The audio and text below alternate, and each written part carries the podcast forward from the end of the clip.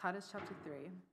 Remind the people to be subject to rulers and authorities, to be obedient, to be ready to do whatever is good, to slander no one, to be peaceable and considerate, and always be gentle toward everyone. At one time, we were too foolish, disobedient, deceived, and enslaved by all kinds of passions and pleasures. We lived in malice and envy, being hated and hating one another. But when the kindness and love of, our, of God, our Saviour, appeared, he saved us, not because of righteous things we had done, but because of his mercy.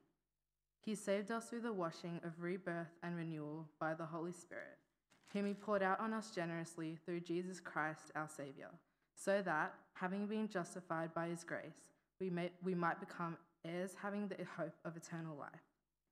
This is a trustworthy saying, and I, want and I want you to stress these things so that those who have trusted in God may be careful to devote themselves to doing what is good.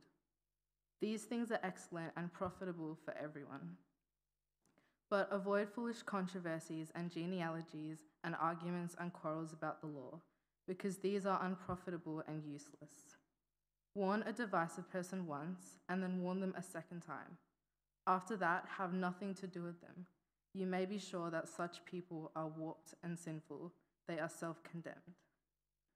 As soon as I send Artemas or Tychicus to you, do your best to come to me at Nicopolis, because I have decided to winter there. Do everything you can to help Zenas the lawyer and Apollos on their way, and see that they have everything they need.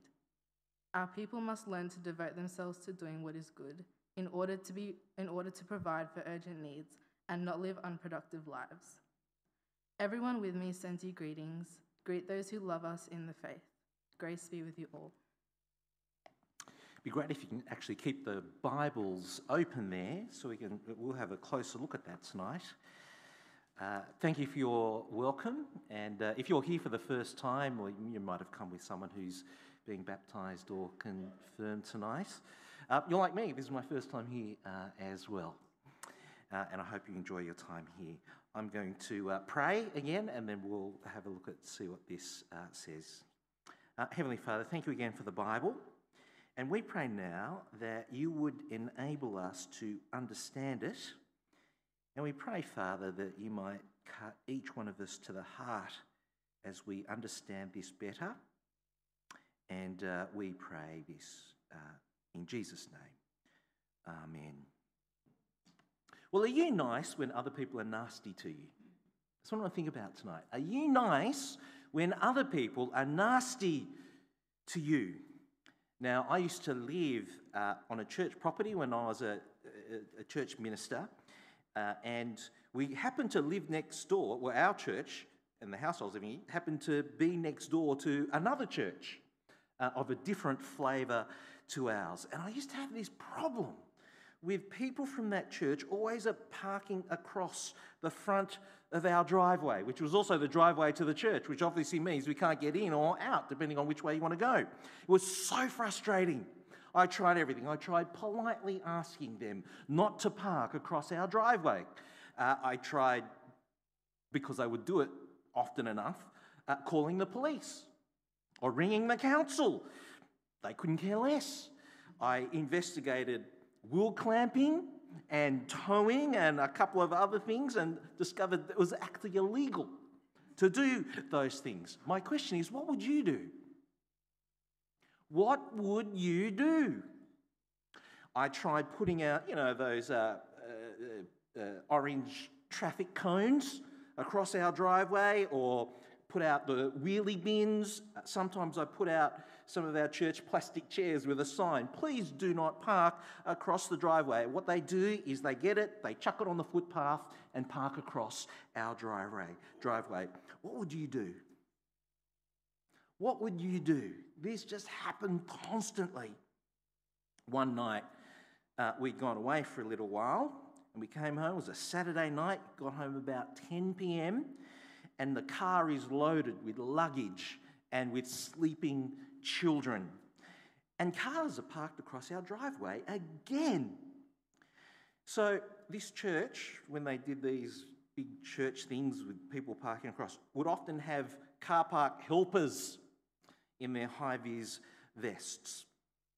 So I went over to them and I asked very politely, I said, um, Look, can you ask whoever's parked here to move their car? That's my driveway. And I get this Why? What's your problem? I can't get in my driveway. then they said this What's the fuss? It's just one night. I said, I need to get in my driveway tonight. And this is the uh, response that I got. Take a mental seat. And I quote Why are you being so selfish? Are you kidding? Hello? What would you do? Well, I'm not uh, proud of what I did next. I said this Well, you won't mind if I park in your driveway then. You should have seen their response. This guy and his 10 foot broad, tall mate Mind you, this is the church people, okay? They started swearing and yelling at me like you have never heard before. They're all carrying those really big metal mag lights. They're shining them right in my face and they are going off. What would you do? I walked away because they were massive. but uh, when Christmas came around, I knew they'd do the same thing at Christmas time when they were doing their Christmas services. So, what I did was I went out and I bought a tin of grease thick, black, sticky grease. And my plan was I'd get some of the church plastic chairs, I'd put a black garbage bag over the chairs, I'll put a sign, please don't park in our driveway. And then I was going to slather it in grease because I knew they wouldn't care. They'd come over, pick up the chairs, chuck them on the side of the road, and uh, park there. But of course, full of grease, they'll pick the grease, they'll go, oh, yuck, oh, yuck. And they'd walk into church uh, uh, covered in grease. And in my mind, I thought, it would be a small yet satisfying victory for me. I'll tell you what happened later. But how do you treat people who treat you badly? Are you nice to people when people are nasty to you? Coming to me to this Bible passage, it helps us to think about this. And uh, in Titus chapter 3, and sentence one, or verse one, verse one, sentence one, it's the same thing. It says, Remind the people to be subject to rulers and authorities, to be obedient, that is, obey the laws of the land. That's what he's saying. To be ready to do whatever is good. To slander no one, that is, don't say bad stuff about people. To be peaceable, don't cause trouble. And considerate, do what is nice and helpful for others and always be gentle toward everyone. He's basically saying, be good and do good. And he's saying this in the context of people treating them badly. That's how you should respond be good, do good. Now, why would the Bible say this? Why would the Bible say be nice when people are nasty? Well, in uh, sentence 3 or verse 3, it says, because at one time, I say because there, in the original language of the Bible, the word because is there. So, uh, sentence three, because at one time we too were foolish, disobedient, deceived, and enslaved by all kinds of passions and pleasures. We lived in malice and envy, being hated and hating one another. In other words, you were once like those people who were treating you badly. Like them, it says, you too. Or you also were foolish and disobedient, enslaved to passions and desires, malicious, envious, hateful. Now, being enslaved to passions and desires, that does not mean that um, you're some kind of party animal. That's the Bible's way of saying people who live to please themselves over pleasing God. Uh, now, all those things that we've just read there in verse 3, that sounds terrible. And you, you may be sitting there thinking, I'm nothing like that. I am not like that. But have you never, ever really been malicious, said bad stuff about people? Have you never been envious, even a little, or hateful? Have you never, ever pleased yourself over pleasing God? We've all, we've all done one or all of those things. I imagine most of us have done all. I'm, I know I have. But something happened. What happened? Look with me at sentence four. But when the kindness and love of God our Saviour appeared, he saved us, not because of righteous things we had done, but because of his mercy. He saved us through the washing of rebirth and renewal by the Holy Spirit, whom he poured out on us generously, who he poured out on us generously through Jesus Christ our Saviour, so that, having been justified by his grace, we might become heirs, having the hope of eternal life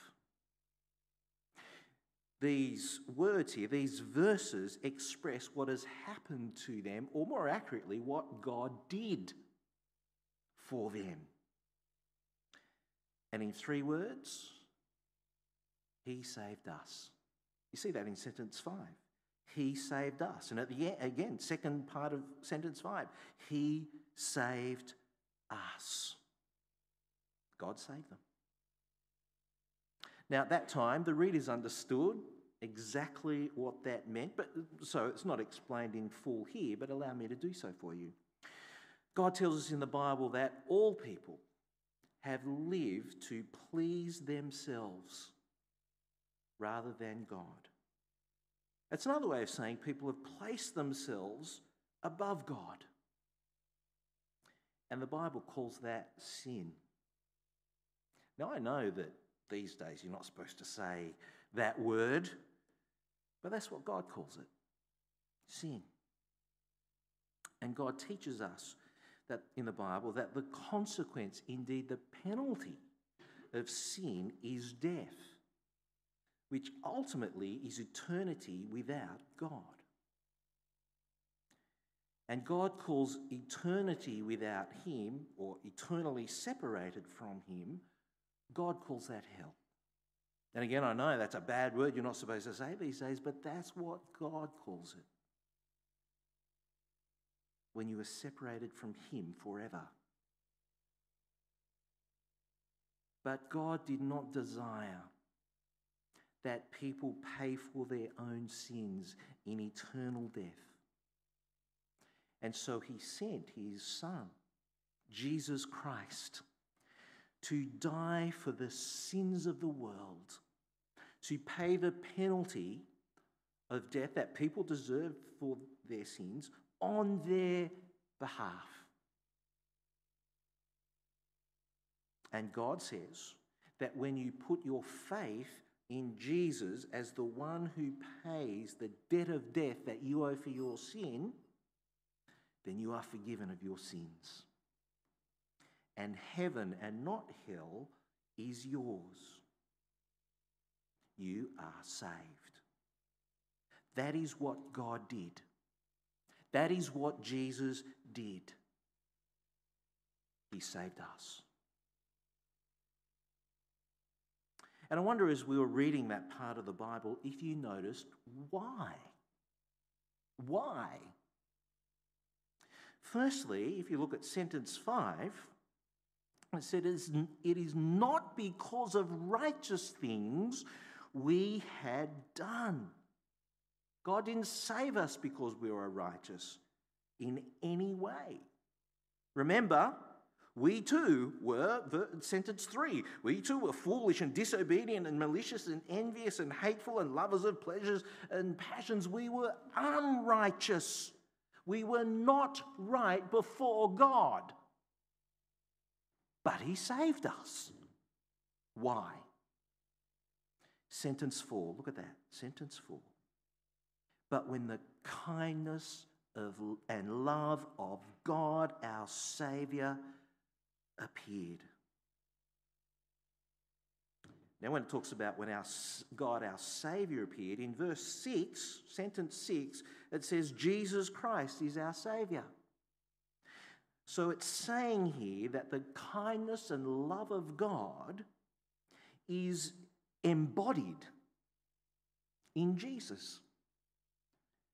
Uh, so if you want to see God's kindness, if you want to see God's love, then you look at Jesus Christ and who he is and what he did. That is Jesus' death on the cross for our sins, not his own, but for our sins, was the love and kindness of God. See, God was unspeakably nice to us, even though we were nasty. And further, in sentence 5, we're told that He saved us because of His mercy. Now, mercy is not giving us the punishment that we do deserve for our sin. And it's only mercy because we don't deserve it. If you do deserve it, it's no longer mercy, is it? And sentence 5 goes on to talk about being saved through what the Holy Spirit does. Now, often when people hear about the Holy Spirit for the first time, they think about some weirdo thing that's going on here. It's not some weirdo thing going on, it's Christian lingo, meaning the Holy Spirit, God's Spirit, works in people and enables us to have a new start when you trust in Jesus. But sentence six says the Holy Spirit is poured out generously through Jesus. The Holy Spirit is a generous gift of God to us who are unrighteous. And then in sentence seven, we are told that we are justified by his grace. Now, grace is God's breathtakingly generous gift of sending his son Jesus to die for our sins so that we, the unrighteous, might be justified. That means made right before God. It's grace, which is another way of talking about a gift, because we've done nothing to deserve it. And it is grace or a gift because it's not something you can pay for or earn. And it is certainly not a reward that you deserve. So you see what, he, what the Bible is doing here? How it describes God full of kindness and love and mercy and generosity and grace. And so, what's happening here is that in the face of people treating them badly, God is saying, treat them well. Do good to them. Why? Because you too were just like them, who were treating you badly, but God did good to you. And God treated us according to who He was rather than what we actually deserved. He saved them instead of treating people the way they treated Him. And uh, when you read this and dig a bit deeper, uh, the way the writer here constructs this whole section is actually for the purpose of emphasizing who God is and emphasizing for us what God has done so that we can understand it and appreciate it better. See, he could have just said, You were rotten and God saved you, and then moved on. But he doesn't, does he? He expands for our sake and for our appreciation of him. It's like if I said to you, I'm going to give you a cake. And you go, oh, that's nice. Oh, I like cake. Nice. All right. Yeah, there's, you know, you appreciate it a little bit. But if I said to you this, I'm going to give you slightly warmed chocolate mud cake. See? Ah, ah. With a velvety Belgian chocolate ganache. Ah, ah, ah. And some raspberry coulis sauce. And a dollop of double thick King Island cream on one side, and a scoop of vanilla bean ice cream on the other side. Of course, with a light dusting of icing sugar and a strawberry fan. now, when I say I'm going to give you cake, you go.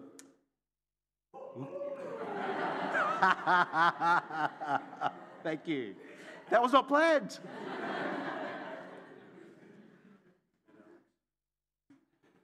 so here, he does not just simply say, God saved us. He says, God, full of kindness. God, full of love, mercy, generosity, grace. He saved us. He is the one who sent his Son, his one and only Son, to die for you so that you did not have to pay for your own sins. God saved you.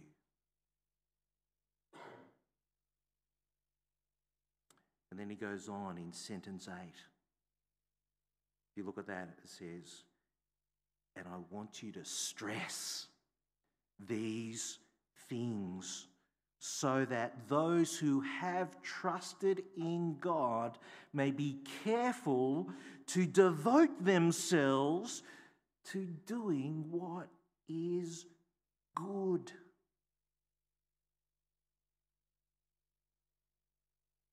In other words, his argument is God saved you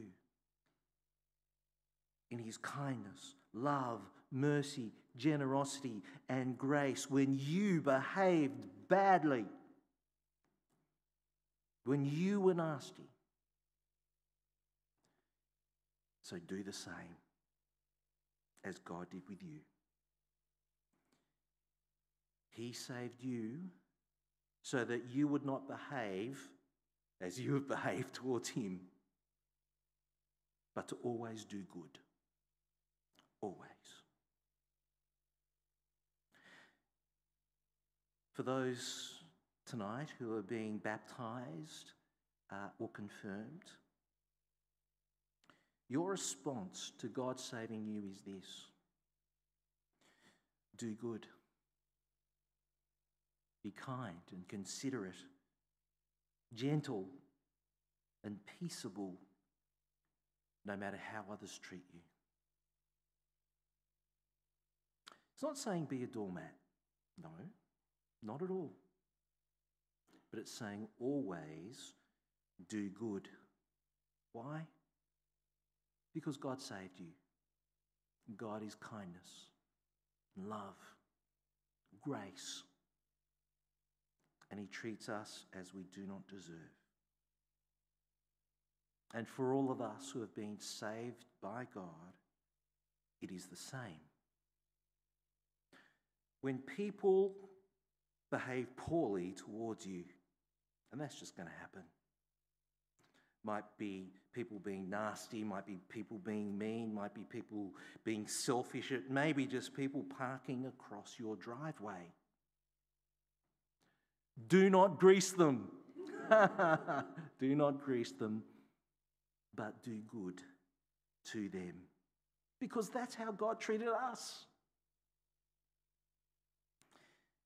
You'll be happy to know that I did not grease them and I did not go through with it, but not because I was noble, it was because I was chicken.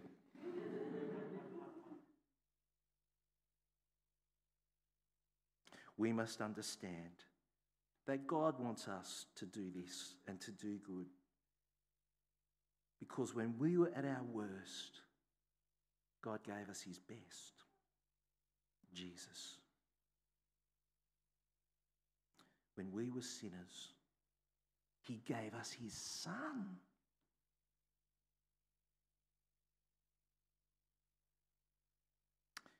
Can I say as I finish up, if you are here tonight and you have not experienced this extraordinary kindness and love and mercy and generosity and grace of God, like those who are being baptized and or confirmed tonight, then, then why not do it tonight? Receive this gift of God. God holds out Jesus to you as a gift, as the one who saves you by paying for your sins for you and bringing you forgiveness and eternal life.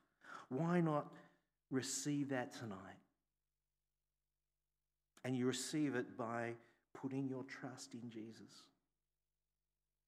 for the forgiveness of your sins. And if you're here tonight saying, Yeah, I want to do that, I want to receive that, I'm going to pray a prayer right now. I'm going to invite everyone to bow their heads and pray with me, but I'm going to pray. it. And if you want to do that, listen very carefully to my prayer and respond accordingly. But let's all bow our heads as we pray. Dear Heavenly Father, we want to thank you for your kindness, love, mercy, and grace in giving us your Son, Jesus, to die on the cross to pay the penalty for our sins. And Father, we pray now for anyone here in this room who wants to accept your forgiveness of Jesus, your forgiveness of their sins by trusting in Jesus, that they might say yes to you right now in the quietness of their hearts.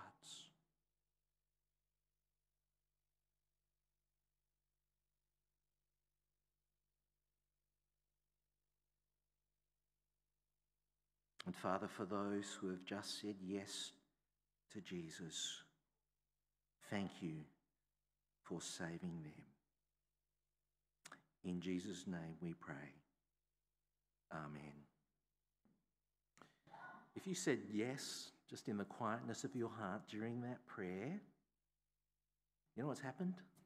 You've been forgiven. God has saved you. And you've become part of God's family, one of His children. Welcome. Now, if you did say yes, it's so important that you tell the team here. So please come up to, to Ben or Sam or to, to Jono. I'll be hanging around as well. Or tell one of the other team. Tell the person that you came with or invited you. But you need to tell us so that we can encourage you and help you to know Jesus better and better. Some of you tonight might just, just heard all this and say, I've got a whole lot of questions about what you said. Uh, ask them. Ask them. There is no such thing as a dumb question. And I'm almost sure that you probably, your question is, is probably a question that uh, we've heard before. So please come and ask it. And I think there'll be a way later, someone will explain ways of, uh, of other ways that you can contact the team in asking questions. It was great to be with you. Amen.